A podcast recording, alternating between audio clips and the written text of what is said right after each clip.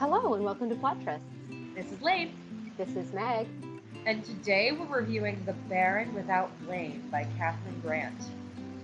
So this was just recently published in June of 2021 and is the first in the Preston series. And it is a novella. It is a novella and it is actually available for free um, on your digital any digital retailer. So check it out if you're interested.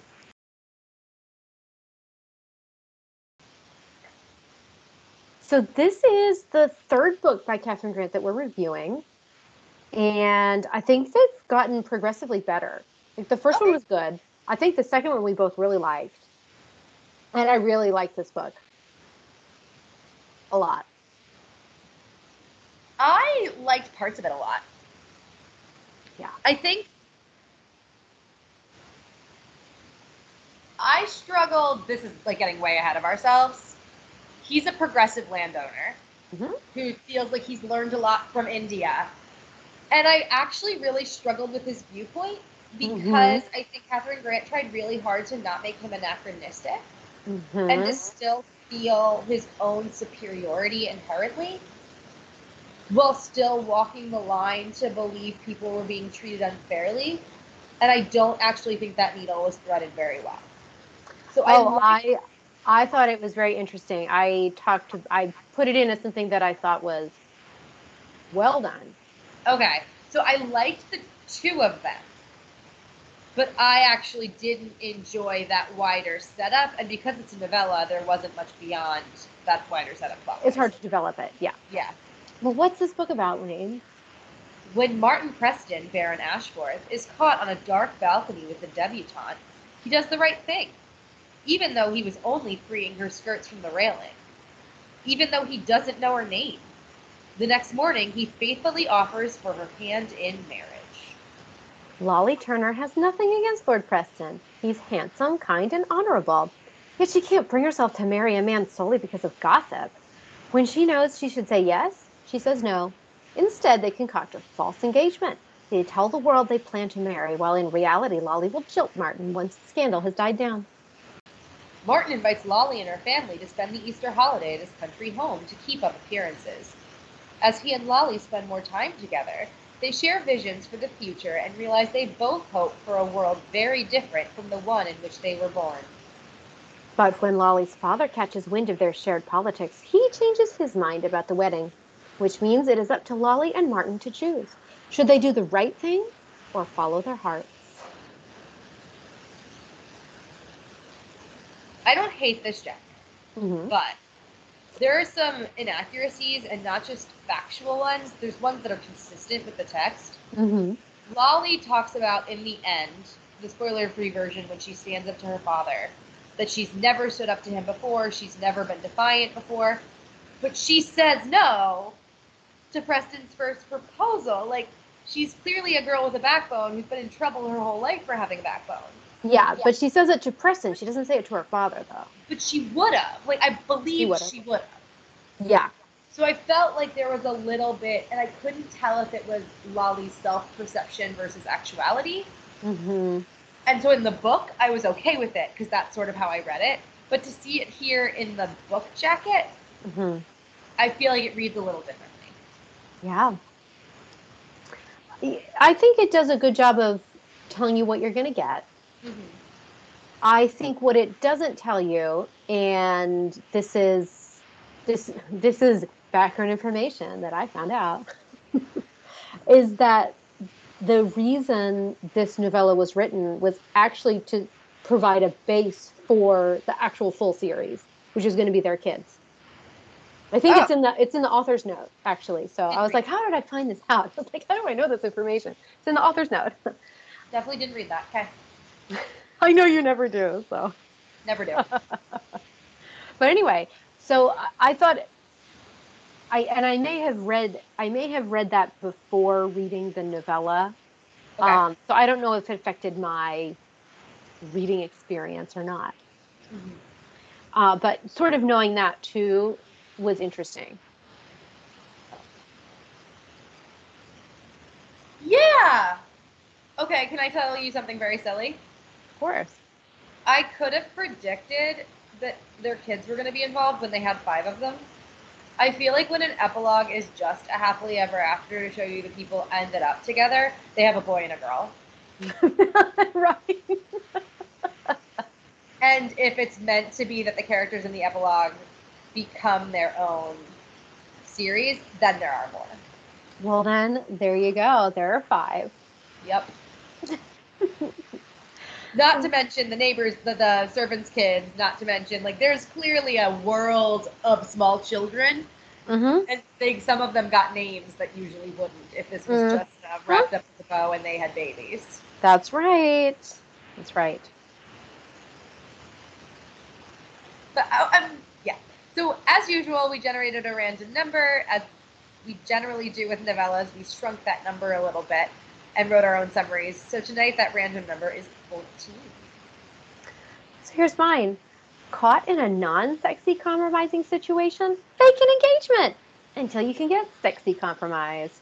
That's a really genius plan, right? I love it. Great plan, right? I need to figure out how to get sexy compromised. That's that's really what we all want to find out, Lane. Uh, so mine. Luckily for Lolly, the dude she doesn't want to marry is better than her parents. yup. So true. So, So, yeah. tropes. I mean, the big one is the fake engagement. Yeah, and interestingly, a lot of times when the groom, prospective groom, agrees to an engagement in name only, it's specifically so he can scheme. So he can what? Scheme. So he can scheme. Yes. How do I actually get her to marry me? Or like, how do I get this contract signed before she breaks off the engagement? Or how do I get my creditors off my back before she breaks off the engagement? Yeah. He really doesn't have any nefarious intent other than, okay, if she doesn't want to marry me, I do like her. Yeah. and I'm not saying I'm not hoping we get some time to get to know each other, but I actually do think breaking off this engagement would be the way out for both of us. Yeah. If we truly decide we don't want to get married. Yeah, yeah. It's so I am obviously affected by all of my Amanda Quick reading, and when they have a fake engagement, it's because the girl just doesn't believe that he would want to marry her, and he's like, "Well, yeah, it's a it's a fake engagement," until they can actually get married. Right. It's like pacifying her to get Yeah. her comfortable enough to be willing to hang out with him. And that was not the case here, and I found that very refreshing. hmm Yeah, I- I do get the feeling that these two characters, if they they were planning on actually getting unengaged. Yep. So. This is um, a compromised and forced to wed book. But they're compromised by something stupid. At least she's not ass up in the couch or whatever. Well, the wicker. What have, what have we had before? Wicker chair, Yep. bee sting. Yep.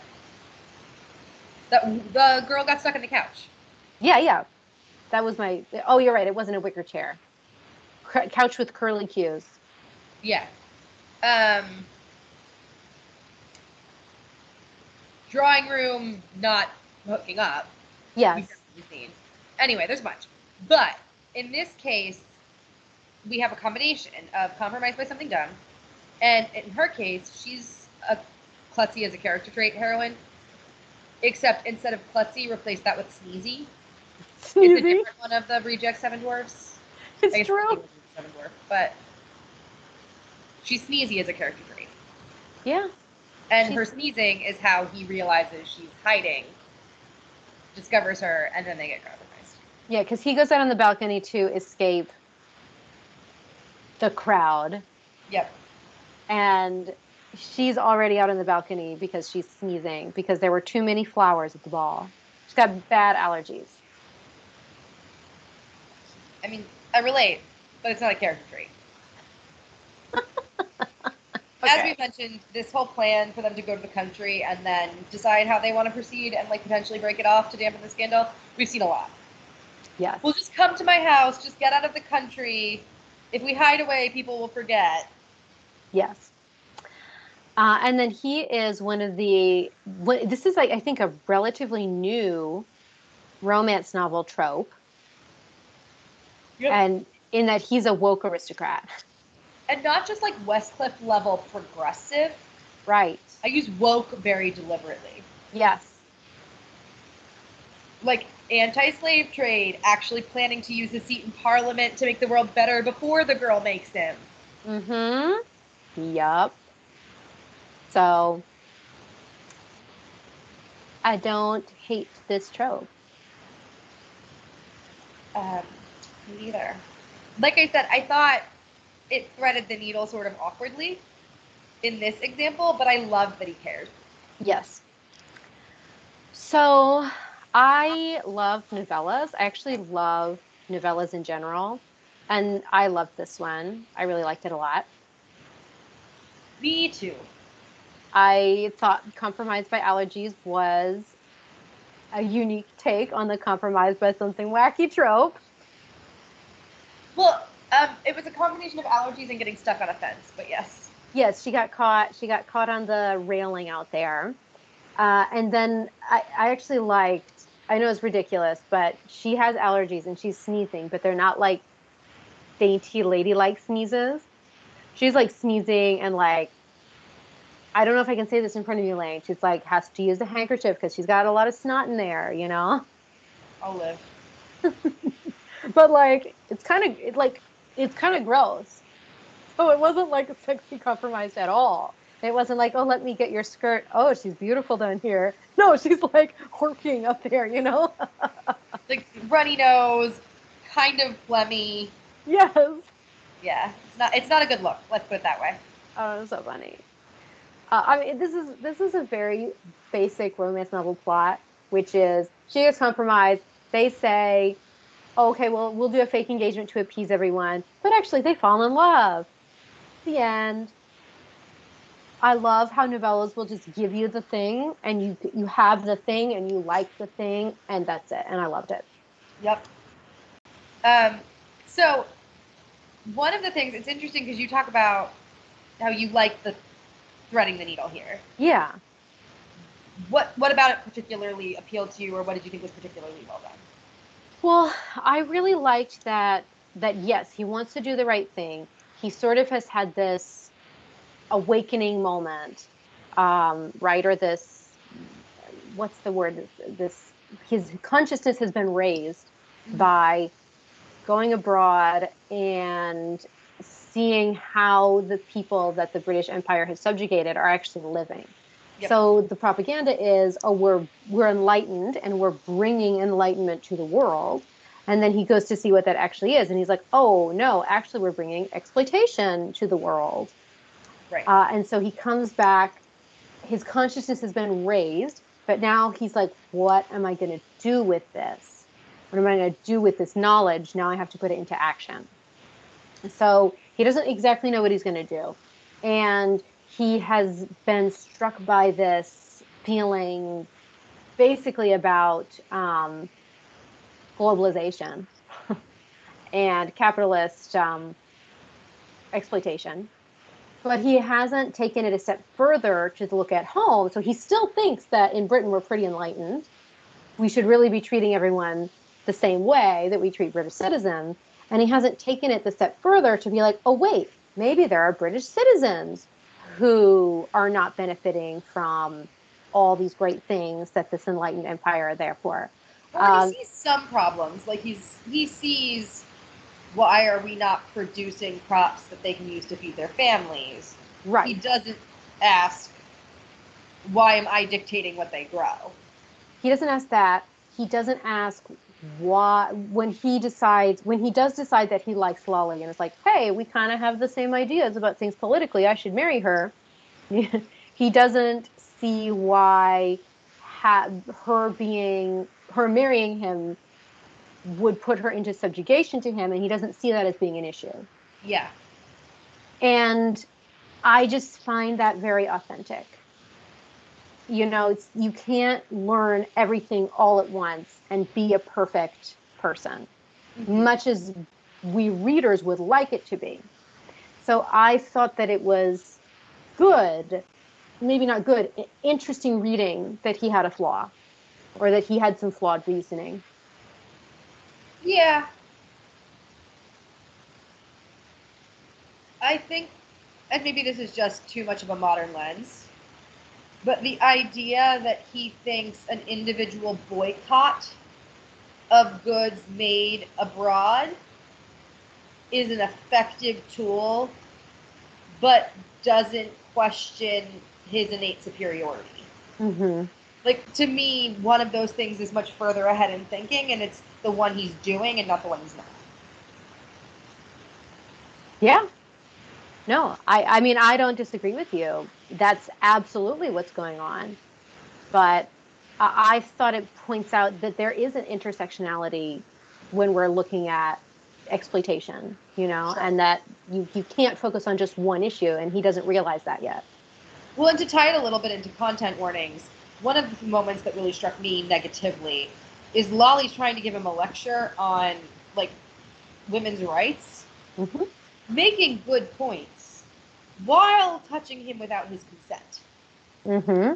And that dichotomy made me very uncomfortable.